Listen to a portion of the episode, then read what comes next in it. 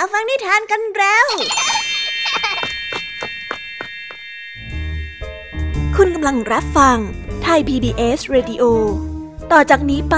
ขอเชิญทุกทุกท่าน รับฟังรายการ นิทานแสนสนุกสุดหันษา ที่รังสรรค์มาเพื่อน้องๆ ในรายการ Kiss Hour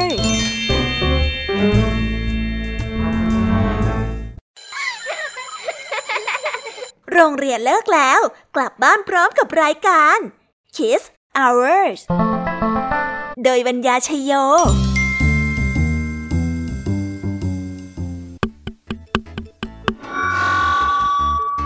สวีดัสสวัสดีน้องๆชาวรายการคีตาวเวอร์ทุกๆคนนะคะ วันนี้พี่แยมมี่กับผองเพื่อน ก็ได้เตรียมนิทานสนุกๆมาเล่าให้กับน้องๆได้ฟัง เพื่อเปิดจินตนาการ แล้วก็ตะลุยไปกับโลกแห่งนิทานนั่นเอง น้องๆอยากจะรู้กันแล้วหรือยังคะ ว่าวันนี้พี่แยมมี่และผองเพื่อนได้เตรียมนิทานเรื่องอะไรมาฝากน้องๆกันบ้าง เอาละค่ะ เราไปเริ่มต้นกันที่นิทานของคุณครูไหว วันนี้นะคะ คุณครูไหวได้จัดเตรียมนิทานทั้งสองเรื่องมาฝากพวกเรากันค่ะ ในนิทานเรื่องแรกของคุณครูไหว มีชื่อเรื่องว่า ความกังวล ต่อกันได้เรื่องหีบไม้ให้โชคส่วนนิทานของทั้งสองเรื่องนี้จะเป็นอย่างไร และจะสนุกสนานมากแค่ไหน น้องๆต้องรอติดตามรับฟังกันในเชิงของคุณครูไหวใจดีกันนะคะ ส่วนพี่แยมี่ในวันนี้ไม่ยอมน้อยหน้าคุณครูไหวได้จัดเตรียมนิทานมาฝากพวกเรากันค่ะ ในนิทานเรื่องแรกของพี่แยมี่มีชื่อเรื่องว่า มนุษย์ไม่กินแมว ต่อกันในนิทานเรื่องที่สองที่มีชื่อเรื่องว่า มดเตือนแล้วนะ และต่อกันในนิทานเรื่องที่สามมีชื่อเรื่องว่า แต่งงานกับหมาป่า และตามกันมาติดๆกับนิทานเรื่องที่สี่มีชื่อเรื่องว่าแมลงวันอวดอ้างส่วนนิทานทั้งสี่เรื่องนี้จะเป็นอย่างไร จะสนุกสนานมากแค่ไหน น้องๆต้องห้ามพลาดเลยนะคะ รอติดตามกันให้ได้เลยในช่วงของพี่ยามีเล่าให้ฟังค่ะ นิทานสุภาษิตในวันนี้ค่ะ ลุงทองดีกับเจ้าจ้อยก็ได้เตรียมสำนวนมาฝากพวกเรากันอีกเช่นเคย ซึ่งในวันนี้นะคะ มากันในสำนวนที่ว่า เป็นตุเป็นตาส่วนเรื่องราวและความหมายของคำคำนี้จะเป็นอย่างไร และจะสนุกสนานมากแค่ไหน น้องๆต้องรอติดตามรับฟังกันให้ได้เลยนะคะ ในช่วงของนิทานสุภาษิตค่ะ นิทานของพี่เด็กดีในวันนี้ก็ได้จัดเตรียมนิทานมาฝากน้องๆกันอีกเช่นเคยในช่วงท้ายรายการค่ะ และในวันนี้นะคะ พี่เด็กดีได้เตรียมนิทานเรื่อง คนตกเบ็ดกับลูกปลาน้อยมาฝากกัน ส่วนเรื่องราวของนิทานเรื่องนี้จะเป็นอย่างไร จะสนุกสนานมากแค่ไหน น้องๆห้ามพลาดเด็ดขาดเลยนะคะ ในช่วงท้ายรายการกับพี่เด็กดีของเราค่ะ โอ้โห เป็นยังไงกันบ้างล่ะคะ แค่ได้ยินแค่ชื่อเรื่องนิทานก็น่าสนุกแล้วใช่ไหมล่ะคะเด็กๆ พี่ยามีก็ตื่นเต้นอยากจะฟังนิทานที่น้องๆรอฟังอยู่ไม่ไหวแล้วล่ะค่ะ งั้นเอาเป็นว่าเราไปฟังนิทานทั้งหมดเลยดีกว่าไหมคะ งั้นถ้าน้องๆพร้อมกันแล้ว เราไปพร้อมกันเลยดีกว่านะคะสามสองหนึ่งไปกันเลย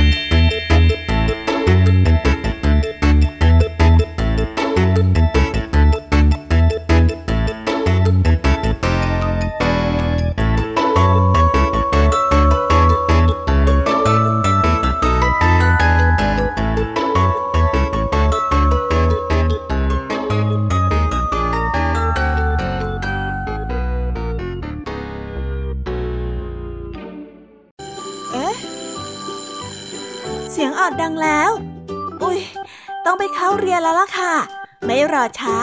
เราไปหาคุณครูไหวกันเถอะ ไปกันเลย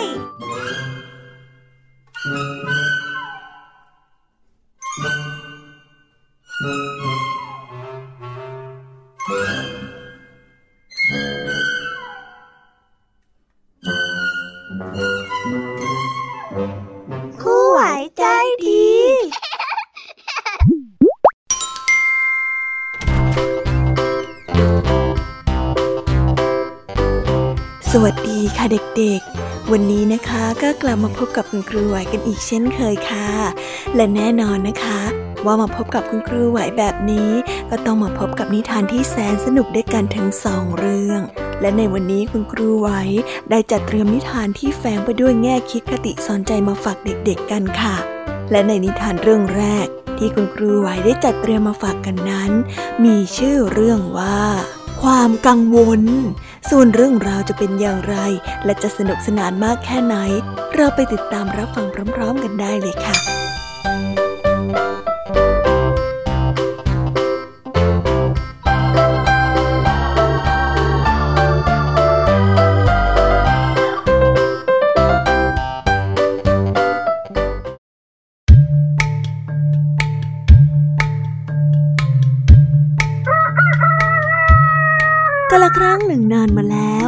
ผู้ชายคนหนึ่งทำงานอยู่ในสวนขุดดินไปเรื่อยๆ จนจอบของเขาได้ไปกระทบกับของแข็งจนเสียงดังปัง ผู้ชายคนนั้นได้เอะใจ จึงค่อยๆขุดดินอย่างระมัดระวัง เมื่อขุดไปเรื่อยๆ ก็ได้มีตะเกียงเก่าๆอันหนึ่งปรากฏตรงหน้าของเขา เขาได้เอาผ้ามาเช็ดทำความสะอาด ทันใดนั้นก็ได้มียักษ์ตัวใหญ่โผล่ขึ้นมากลางอากาศ แล้วได้ตะโกนเสียงดังแสดงความดีใจ และขอบคุณที่ทำให้เขานั้นเป็นอิสระ และบอกว่าจะเป็นคนที่รับใช้ชายผู้นี้ตลอดไป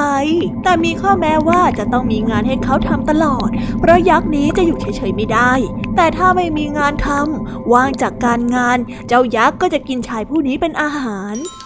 ชายผู้นั้นก็ได้พิจารณาดูแล้วว่า น่าจะดีหากว่ามีใครสักคนคอยรับใช้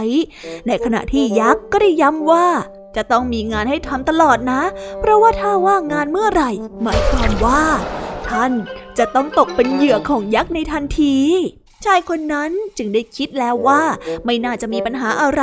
เขาได้มั่นใจว่าสามารถสั่งงานเขาได้ตลอดแน่ๆ ไม่ยากอะไร เขาจะได้ตอบตกลงกับยักษ์ตนนั้นไป แต่แล้ววันหนึ่งชายผู้นั้นกับยักษ์ตัวนี้ก็ได้กลายเป็นเพื่อนกัน เจ้ายักษ์จึงได้ถามว่าจะให้ทำอะไรก่อนดี ชายผู้นั้นอยากจะได้บ้านหลังใหญ่ๆสักหลัง เลยได้สั่งออกไปว่า สร้างบ้านหลังใหญ่ให้หน่อย เจ้ายักษ์จึงได้รับคำสั่ง แล้วได้เนรมิตบ้านหลังใหญ่ขึ้นมาในเวลาอันพลิบตาเดียว อ้าว สร้างบ้านหลังใหญ่ๆ นี่คิดว่าจะต้องใช้เวลาอย่างน้อยตั้งสองสามปีนะ ชายผู้นั้นได้กล่าว เมื่อเสร็จแล้ว ยักษ์ตัวใหญ่ก็ได้ถามอีกว่า เฮ้ย เวลาแค่นี้ก็พอแล้วนะ ว่าแต่ท่านจะให้ข้าทำอะไรต่อหรอครับเจ้านาย เขาได้คิดแล้วก็ได้บอกไปว่าเออ งั้นขอสระน้ำใหญ่ ๆ หลังบ้านก็แล้วกัน ยักษ์ตัวใหญ่ก็ได้เนรมิตถนนที่ปูด้วยพรมแดง สร้างขึ้นกลางป่าในทันที ตั้งแต่วันนั้น ชายผู้นั้นจึงค่อยๆคคิดสั่งงานตลอดทั้งวันทั้งคืน ยืน เดิน นั่ง นอนและอยู่ในห้องน้ำและแม้ว่ากำลังจะนอนหลับแล้วก็ยังคงต้องสั่งงานตลอดเวลา อยากได้ อยากมี อยากเป็น อย่างนั้นอย่างนี้ จนในที่สุดก็เสมือนว่าเขานั้นเป็นทาสของยักษ์ตัวนี้ไปเสียแล้ว อยู่มาวันหนึ่งเขาได้มีความคิดดีๆ ความคิดหนึ่ง จึงได้เอ่ยสั่งยักษ์ไปว่า งั้นช่วยตั้งเสาหนึ่งต้นสูงๆให้หน่อยสิ พอตั้งเสร็จแล้วเนี่ยเจ้าก็ปีนขึ้นไปเรื่อยๆนะ เจ้ายักษ์จึงค่อยๆ ปีนไปจนถึงยอดเสา แล้วยักษ์จึงได้ตะโกนถามว่าจะให้ทำอะไรต่อ เขาจึงได้สั่งออกไปอีกว่า อืม ไม่ต้องรีบร้อนอะไร ค่อยๆขึ้นและค่อยๆลงอยู่แบบนั้นนั่นแหละอ่าดีมากดีมาก โอเค งั้นเจ้าทำอยู่อย่างนี้อย่าหยุดนะ ตั้งแต่วันนั้นบุรุษผู้นั้นก็ได้มีเวลาพักผ่อนสมอง สงบจิตสงบใจ สบายกาย และมีความสุขนับตั้งแต่นั้นตลอดไป และหลังจากนั้นเป็นเวลานาน ชายผู้นี้จึงได้ตัดสินใจ ปลดปล่อยให้ยักษ์ผู้นี้นั้นเป็นอิสระในที่สุด ทั้งยักษ์และชายผู้นี้จึงได้มีความสุขเป็นอันมาก นับตั้งแต่นั้นสืบมา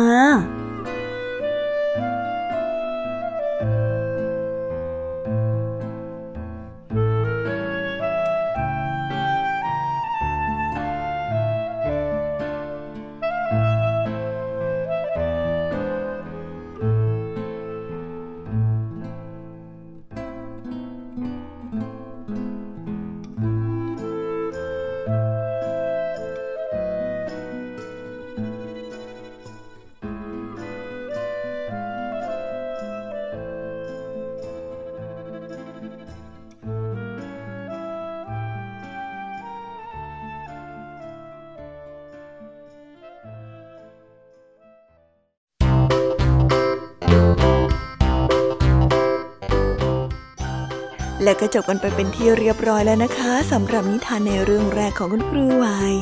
เป็นไงกันบ้างคะเด็กๆ สนุกกันหรือเปล่าคะ ถ้าเด็กๆสนุกกันแบบนี้เนี่ยงั้นเราไปต่อกันในนิทานเรื่องที่สองของคุณครูไหวกันต่อเลยนะ ในนิทานเรื่องที่สองของคุณครูไหว คุณครูไหวขอเสนอนิทานเรื่องหีบไม้ให้โชค ส่วนเรื่องราวจะเป็นอย่างไร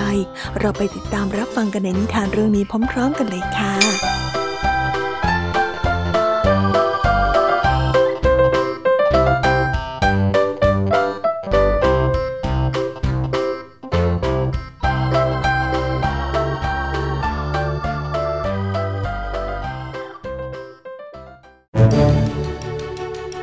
กันละครั้งหนึ่งนานมาแล้ว ณ หมู่บ้านหมู่บ้านหนึ่ง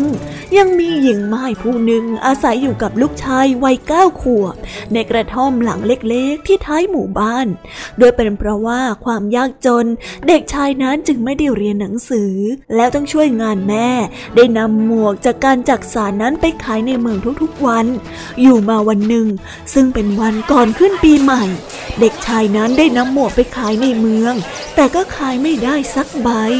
ในระหว่างทางที่เดินกลับบ้าน อากาศนั้นได้เริ่มเย็น และหนาวเลยเยือก เด็กชายได้สังเกตเห็นว่า ที่บนฟุตบาทนั้นมีพ่อเท่าและแม่เท่าที่แก่ชรามากแล้วคู่หนึ่งได้นั่งหลังงอตัวสั่นอยู่ที่ข้างทาง เด็กชายจึงได้เข้าไปหา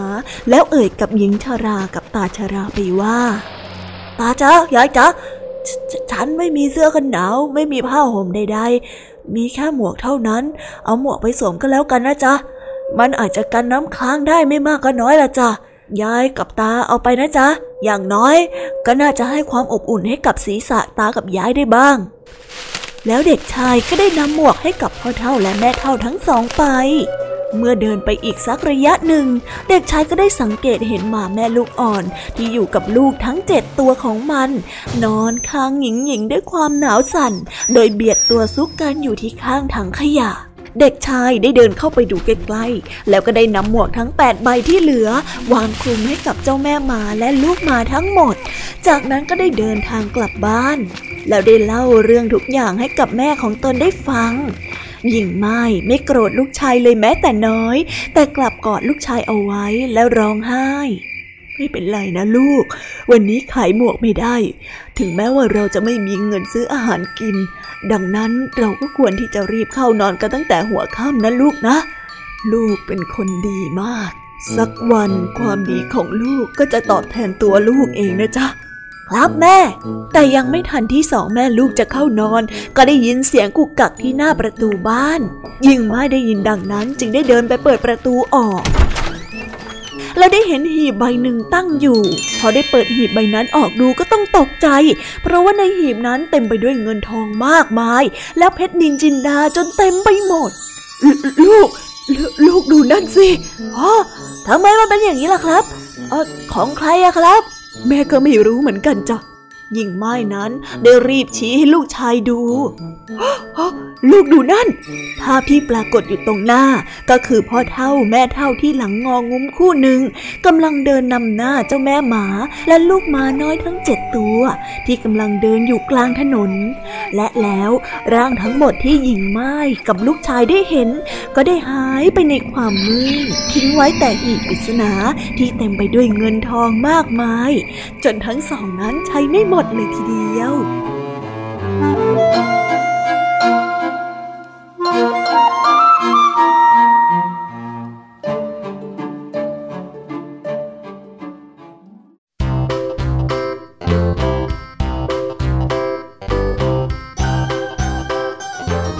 แล้วก็จบกันไปเป็นที่เรียบร้อยแล้วนะคะสำหรับนิทานทั้งสองเรื่องของคุณครูไหว เป็นยังไงกันบ้างล่ะคะเด็กๆ วันนี้เนี่ยสนุกจุใจกันหรือเปล่าเอ่ย มีเด็กๆหลายคนเลยนะคะที่ยังไม่จุใจกัน งั้นเราไปต่อกันในนิทานช่วงต่อไปกันเลยดีกว่าไหมคะเอาละค่ะ งั้นเราไปต่อกันในนิทานช่วงต่อไปกับช่วงพี่ยามีเล่าให้ฟังกันเลยนะคะ แต่สำหรับตอนนี้เนี่ย เวลาของคุณครูไหวก็ได้หมดลงไปแล้ว งั้นครูไหวต้องขอตัวลากันไปก่อนแล้วนะคะ สวัสดีค่ะ บ๊ายบาย และพบกันใหม่นะคะเด็กๆ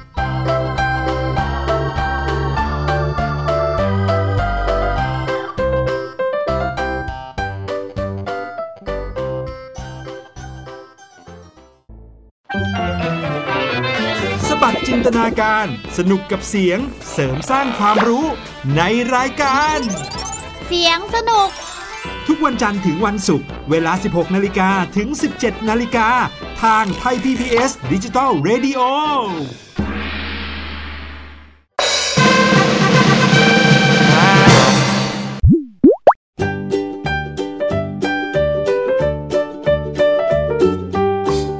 สวีดัสสวัสดีค่ะ น้อง ๆ ที่น่ารักทุกๆคนของพี่แยามีนะคะ ก็เปิดรายการมาพร้อมกับเสียงอันสดใสของพี่ยามีกันอีกแล้ว และวันนี้ค่ะนิทานเรื่องแรกที่พี่ยามีได้จัดเตรียมมาฝากน้องๆนนั้น มีชื่อเรื่องว่า มนุษย์ไม่กินแมวส่วนเรื่องราวจะเป็นอย่างไรจะสนุกสนานมากแค่ไหน เราไปติดตามรับฟังพร้อมๆกันได้เลยค่ะ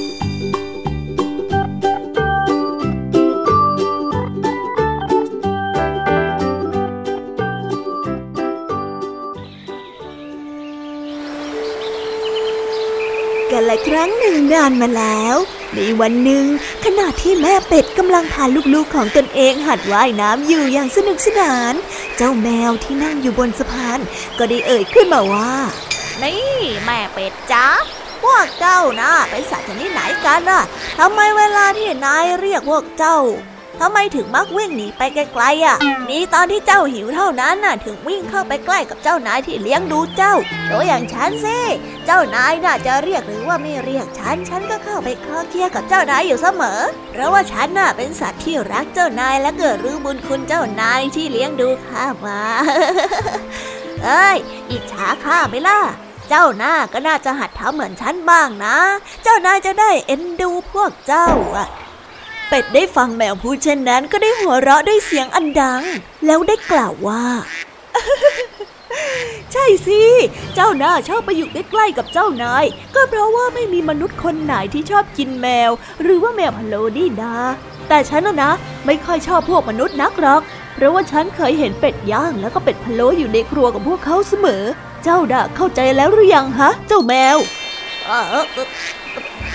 จริงจริงเหรอ อันนี้เรื่องจริงใช่ไหมเฮ้ยงั้นเมื่อกี้ฉันก็ขอโทษเธอด้วยแล้วกันนะ ไม่เป็นไรหรอกนะ คราวหลังเจ้าจะได้รู้เอาไว้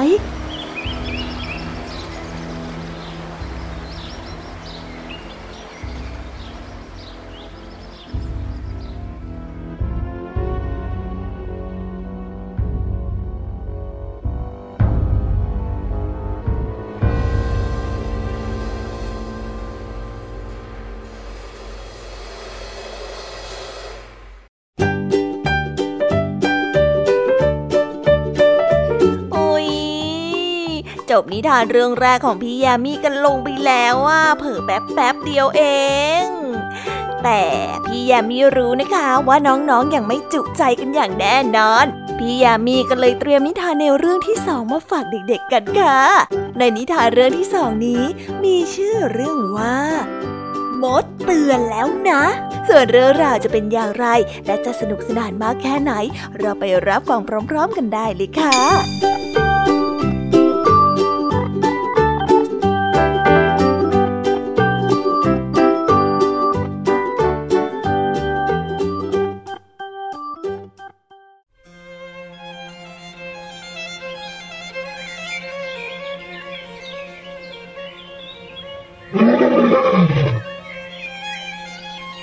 กันละครั้งหนึ่งในป่าใหญ่ สิงโตตัวหนึ่งบังเอิญเดินไปเหยียบรังมดแดง หัวหน้าของมดแดงจึงได้ไต่ขึ้นไปที่ข้างหูของสิงโต แล้วได้เอ่ยกับเจ้าสิงโตไปว่า นี่ท่านสิงโตเจ้าป่า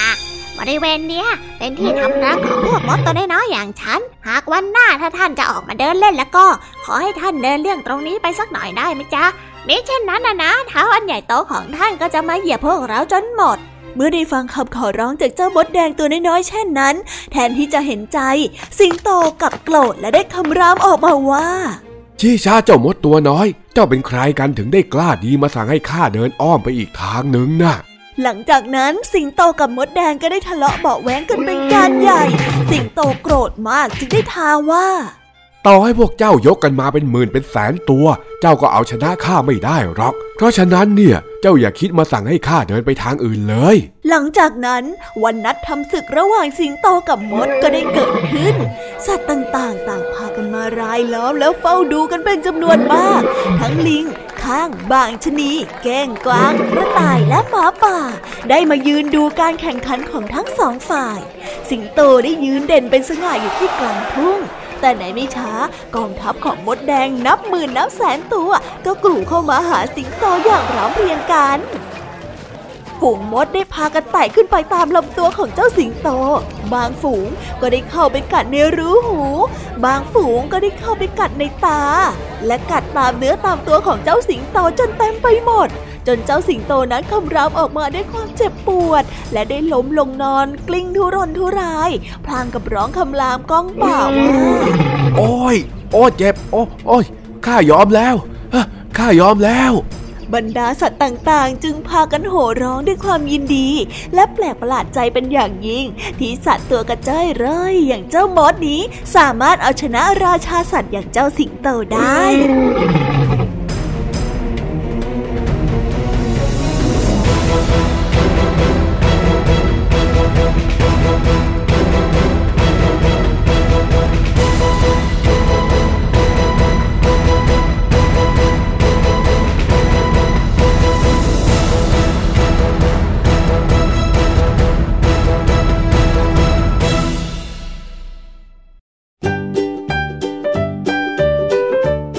ก็จบกันไปแล้วนะสำหรับนิทานในเรื่องที่สองของพี่ยามีเป็นไงกันบ้างคะน้องๆ สนุกจุใจกันแล้วหรือยังเอ่ยฮะอะไรนะคะ ยังไม่จุใจกันหรอ ไม่เป็นไรค่ะน้องๆ พี่ยามีเนี่ย ได้เตรียมนิทานในเรื่องที่สามมารอน้องๆอยู่แล้วงั้นเราไปติดตามรับฟังกันในนิทานเรื่องที่สามกันต่อเลยดีไหมคะ ในนิทานเรื่องที่สามที่พี่ยามีได้จัดเตรียมมาฝากเด็กๆกันนั้น มีชื่อเรื่องว่า แต่งงานกับหมาป่า ส่วนเรื่องราวจะเป็นอย่างไรจะสนุกสนานมากแค่ไหน เราไปรับฟังกันในนิทานเรื่องนี้พร้อมๆกันเลยค่ะ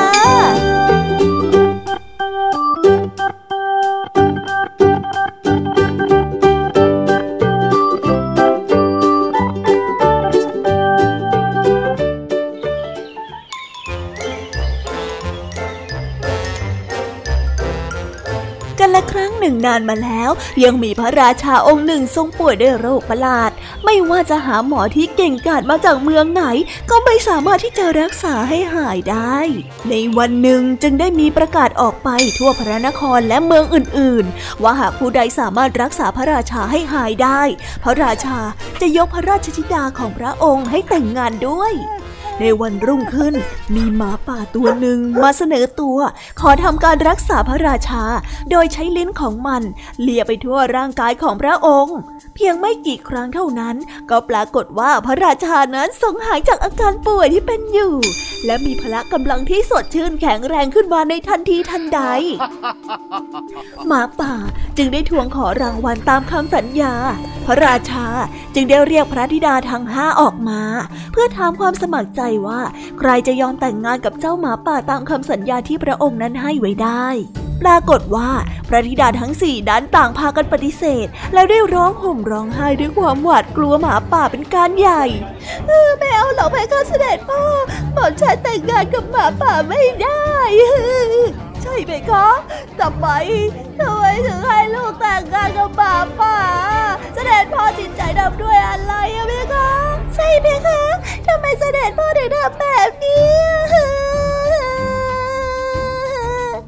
หนึ่งในนั้นมีเพียงพระธิดาองค์เล็กผู้งดงามเท่านั้นที่ทูลกับพระราชาไปว่า หม่อมฉันจะแต่งงานกับหมาป่าเองเพคะเสด็จพ่อ พระราชาจึงได้กอดพระธิดาองค์เล็กของพระองค์ด้วยความเห็นใจ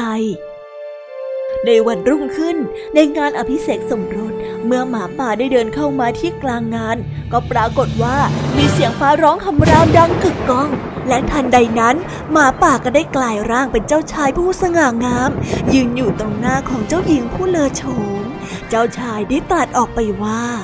ความจริงเนี่ยฉันเป็นเจ้าชาย แต่ฉันได้ถูกแม่มดสาบไว้ให้เป็นหมาป่า และจะสามารถกลับเป็นคนเหมือนเดิมได้ ก็ต่อเมื่อแต่งงานกับหญิงที่มีความกระตันยูและมีจิตใจงดงามอย่างแท้จริง เหมือนกับที่ฉันเจอเธอยังไงล่ะ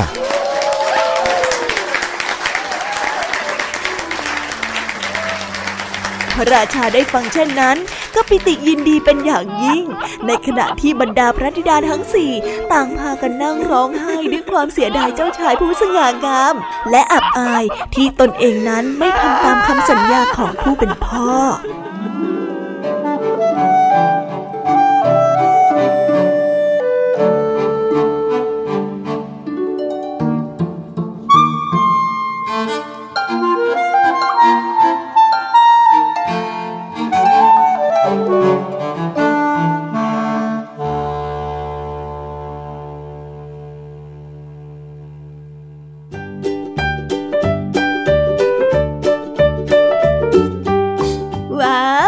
กันไปเป็นที่เรียบร้อยแล้วนะคะสำหรับนิทานเรื่องที่สามของพี่ยามีเป็นไงกันบ้างคะน้องๆ สนุกกันหรือเปล่าคะเราเดินทางมาถึงนิทานเรื่องที่สามกันแล้วนะพี่แน่ใจว่าน้องๆ เนี่ยคงยังไม่จุใจกันอย่างแน่นอน พี่ยามีก็เลยเตรียมนิทานเรื่องที่สี่มาฝากน้องๆ กันค่ะ ในนิทานเรื่องที่สี่นี้มีชื่อเรื่องว่า แมลงวันอวดอ้าง ส่วนเรื่องราวจะเป็นอย่างไรจะสนุกสนานมากแค่ไหน ไปรับฟังกันได้เลยค่ะ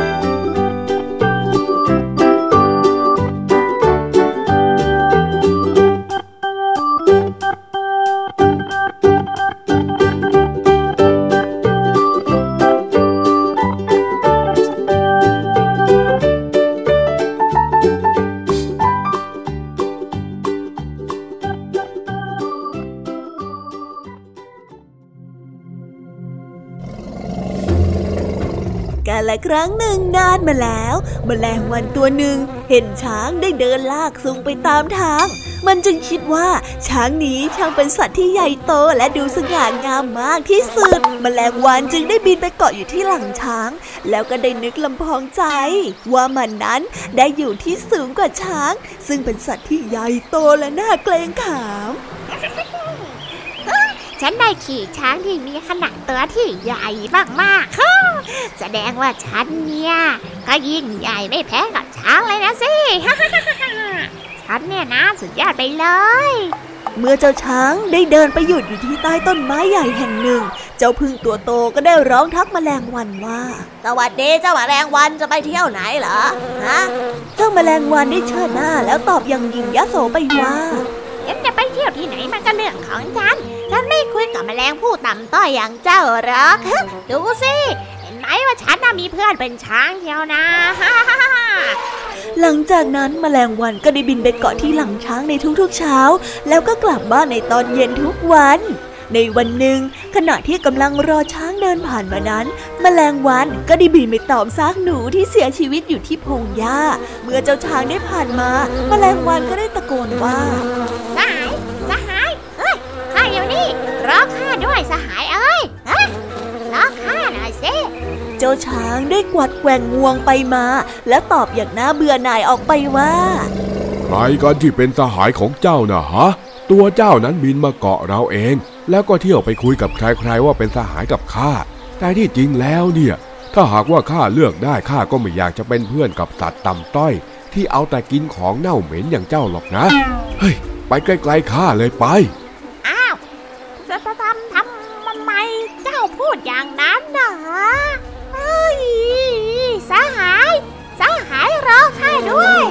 ว่าแล้วเจ้าช้างก็ได้เดินผ่านไป โดยที่ไม่สนใจเจ้าแมลงวันผู้หลงตัวเองเลยสักนิด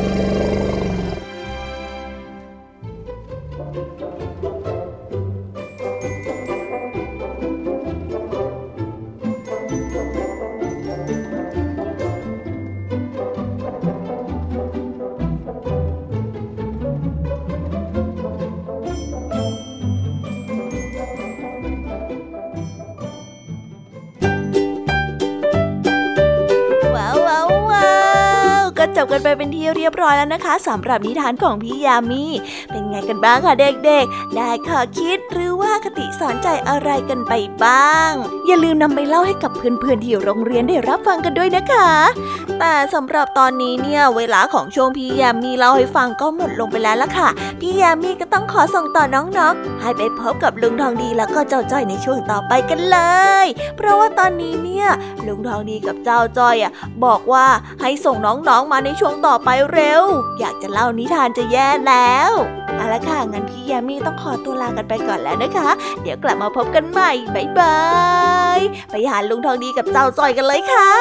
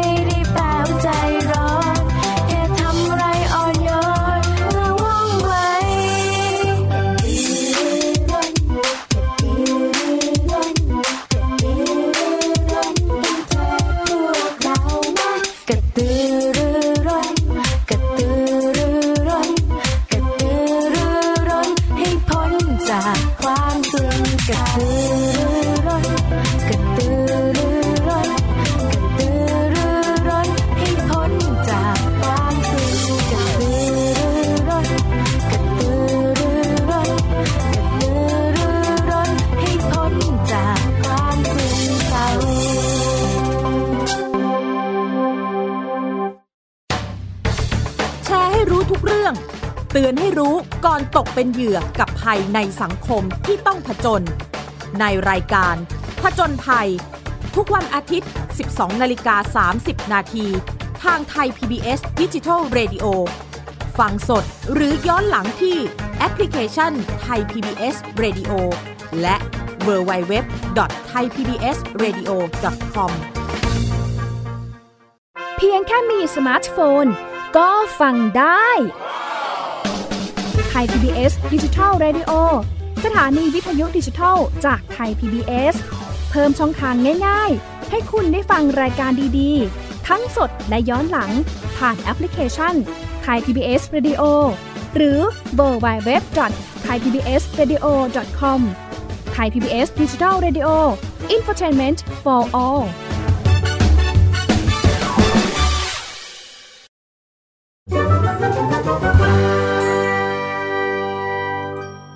นิทานสุภาษิต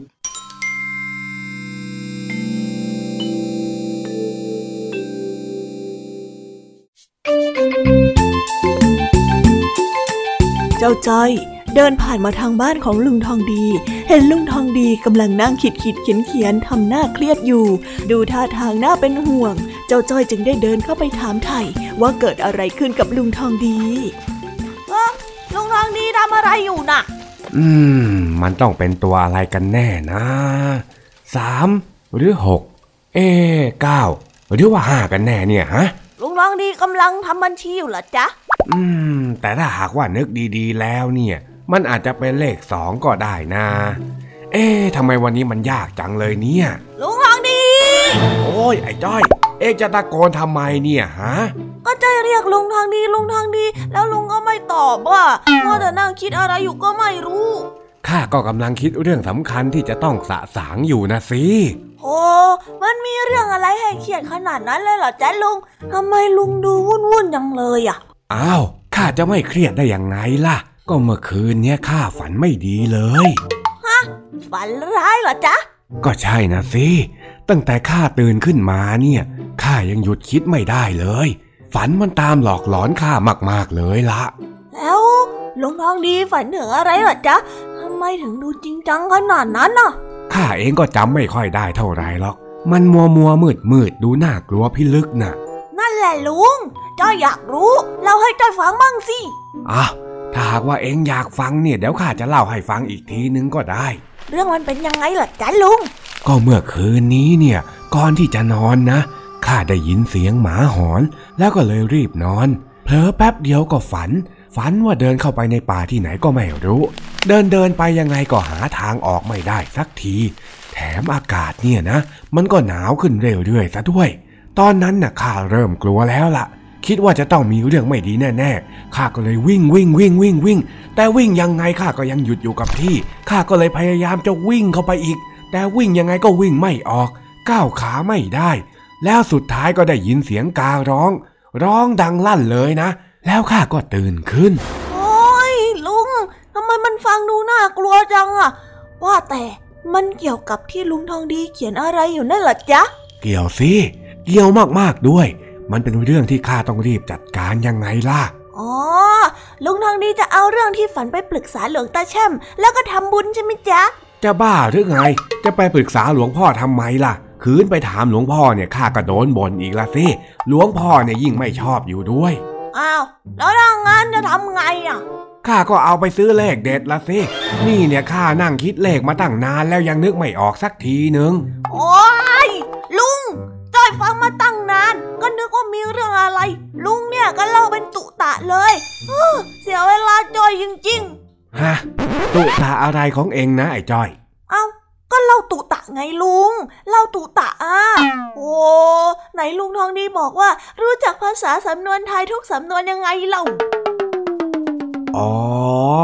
เป็นตุเป็นตะที่แปลว่าเล่าอย่างกับว่ามันเกิดขึ้นจริงนะเหรอ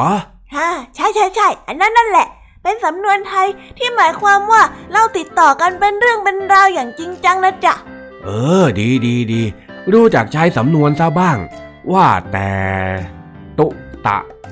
ตุ ตะ เออ มันต้องเป็นเลขสองแน่ๆเลย มันต้องใช่แน่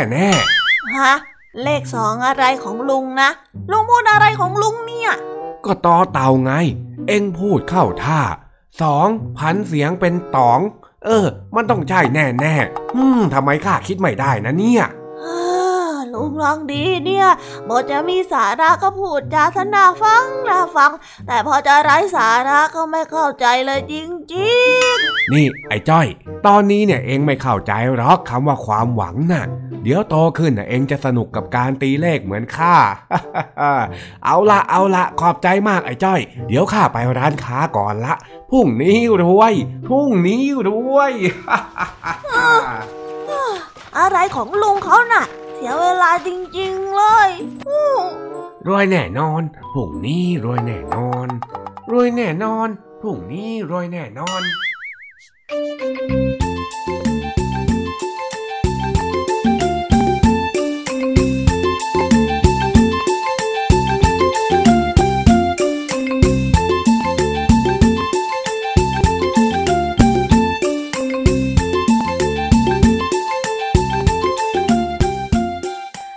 แล้วนะคะสำหรับนิทานสุภาษิตสนุกสนุกจากลุงทองดี แล้วก็จ้าจอยจอบปัญหาของเรา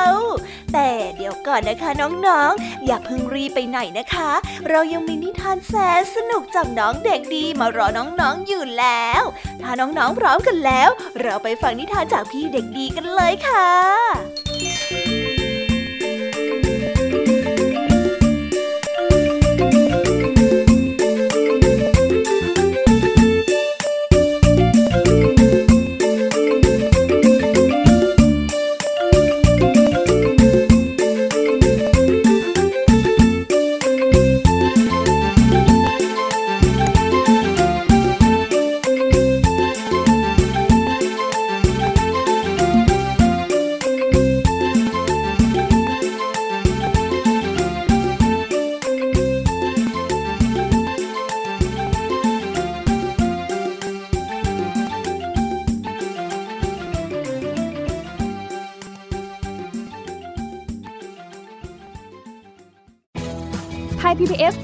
Radio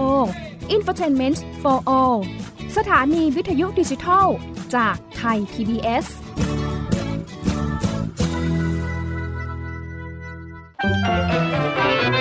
สบัดจินตนาการ สนุกกับเสียง เสริมสร้างความรู้ในรายการ เสียงสนุก ทุกวันจันทร์ถึงวันศุกร์ เวลา 16 นาฬิกาถึง 17 นาฬิกา ทางไทย PPS ดิจิตอล Radio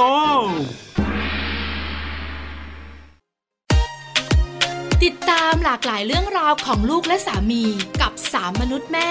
นิธิดาแสงสิงแก้ว ปาริตามีซัพ์และสัสิธรสินพักดี ในรายการ Mom and Mouth ทุกวันจันทร์ถึงวันศุกร์เวลา 8นาฬิกาถึง 9นาฬิกาทางไทย PBS ดิจิตอล Radio นิทานเด็กดี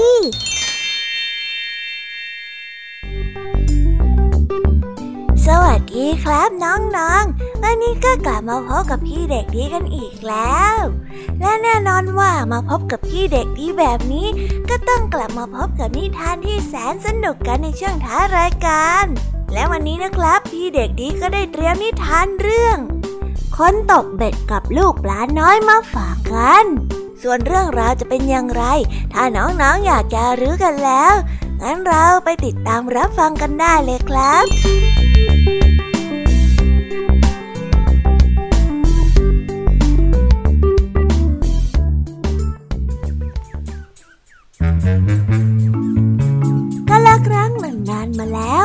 ณบึงใหญ่แห่งหนึ่ง คนตกเบ็ดได้ตกปลาอยู่ตั้งแต่เช้ายันค่ำแต่ก็ไม่ได้ปลาเลยแม้แต่ตัวเดียว เขาจึงได้ถอดใจ แต่ก่อนที่เขานั้นจะเดินกลับบ้าน เขาก็ได้วิดคันเบ็ดขึ้นมา เพื่อที่จะเก็บไว้ แต่ปรากฏว่าที่ปลายเบ็ดนั้นมีลูกปลาน้อยตัวหนึ่งติดอยู่เจ้าลูกปลาพยายามวิงวอนให้คนตกเบ็ดปล่อยตนเองไป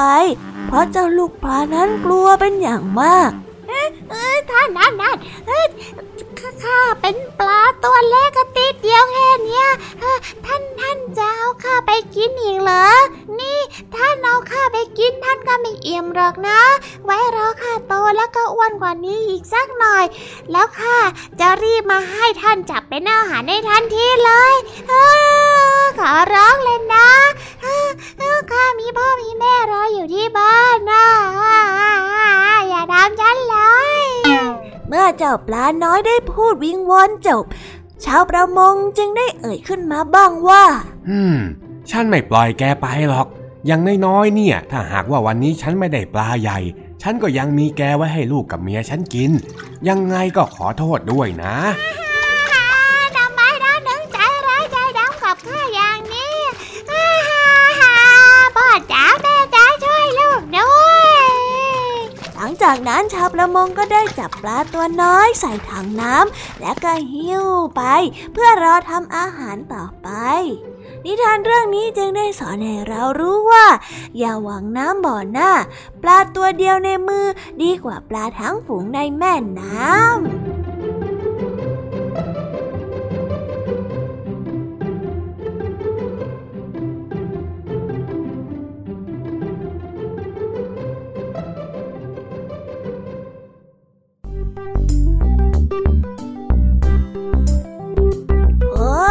แล้วก็จบกันไปเป็นที่เรียบร้อยแล้วนะครับสำหรับนิทานของพี่เด็กดีในวันนี้ เป็นยังไงกันบ้างล่ะครับน้องๆ สนุกกันหรือเปล่าเอ่ยถ้าน้องๆสนุกกันแบบนี้ เอาไว้วันหลังพี่เด็กดีจะจัดเตรียมนิทานที่แสนสนุกแบบนี้มาฝากกันอีกนะครับ แต่สำหรับวันนี้เวลาของพี่เด็กดีก็หมดลงไปแล้ว พี่เด็กดีก็ต้องขอตัวลาน้องๆกันไปก่อน แล้วพบกันใหม่นะครับ สวัสดีครับ บ๊ายบาย เป็นเด็กดีของคุณพ่อคุณแม่นะครับ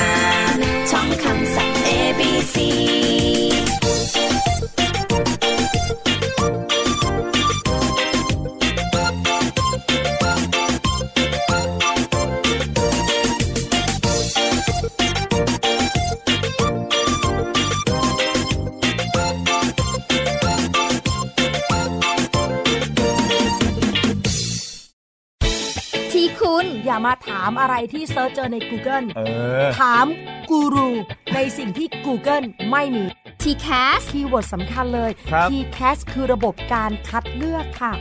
ดังนั้นถ้าเราบ่นกันเรื่องของการสอบที่ซ้ำซ้อน มันไม่ได้เกี่ยวโดยตรงกับ TCAS อ๋อ เราไปโทษ TCAS เขาไม่ได้ไม่ได้เขาไม่ใช่ข้อสอบ ถูกต้อง TCAS คือระบบการคัดเลือก อยากให้ฟังจะได้รู้จากกูรูด้านการศึกษา โดยนัทยาเพชรวัฒนา และวรเกียดนิ่มมาก ในรายการทีคุณ t c a s ทุกวันเสาร์ 16 นาฬิกา ทางไทย PBS Digital Radio ฟังสดหรือย้อนหลังทางแอปพลิเคชันไทย PBS Radio และ w w w t h a i PBS Radio com ไทย PBS Digital Radio Infotainment for All ถานีที่คุณได้ทั้งสาระและความบันเทิง บนขึ้นระบบดิจิทัล ทุกวัน 6 โมงเช้าถึง 3 ทุ่ม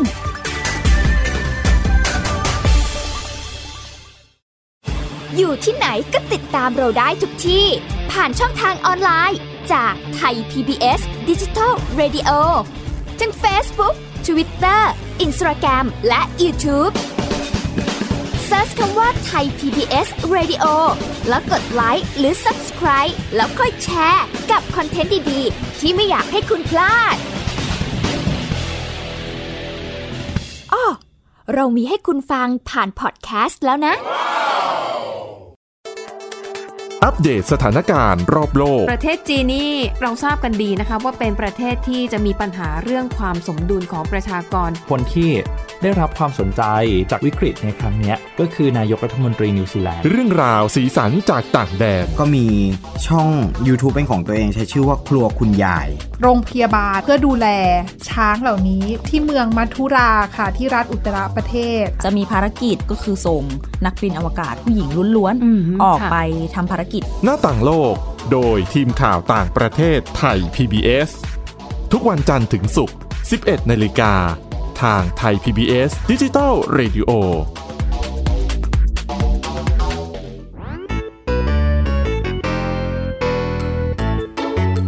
เป็นยังไงกันบ้างนะคะน้องๆ สำหรับนิทานหลากหลายเรื่องราวที่ได้รับฟังกันไปในวันนี้ สนุกกันหรือเปล่าเอ่ยหลากหลายเรื่องราวที่ได้นำมาเนี่ย บางเรื่องก็ให้ข้อคิดสะกิดใจ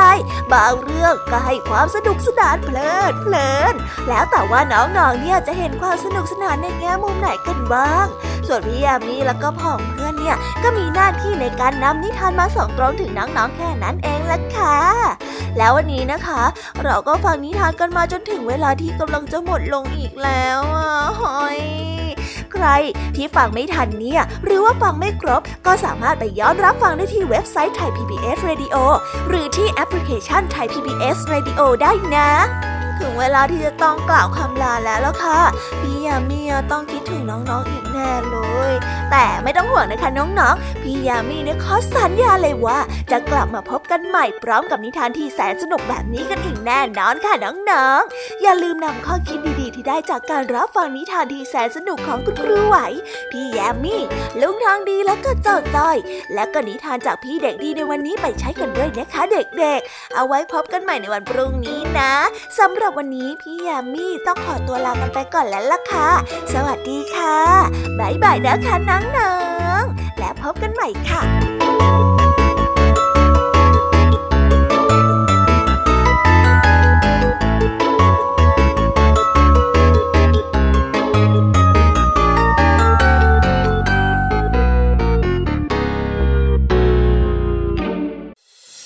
ติดตามรับฟังรายการย้อนหลังได้ที่เว็บไซต์และแอปพลิเคชันไทย PBS Radio ไทย PBS ดิจิทัล Radio วิทยุข่าวสารสาระ เพื่อสาธารณะและสังคม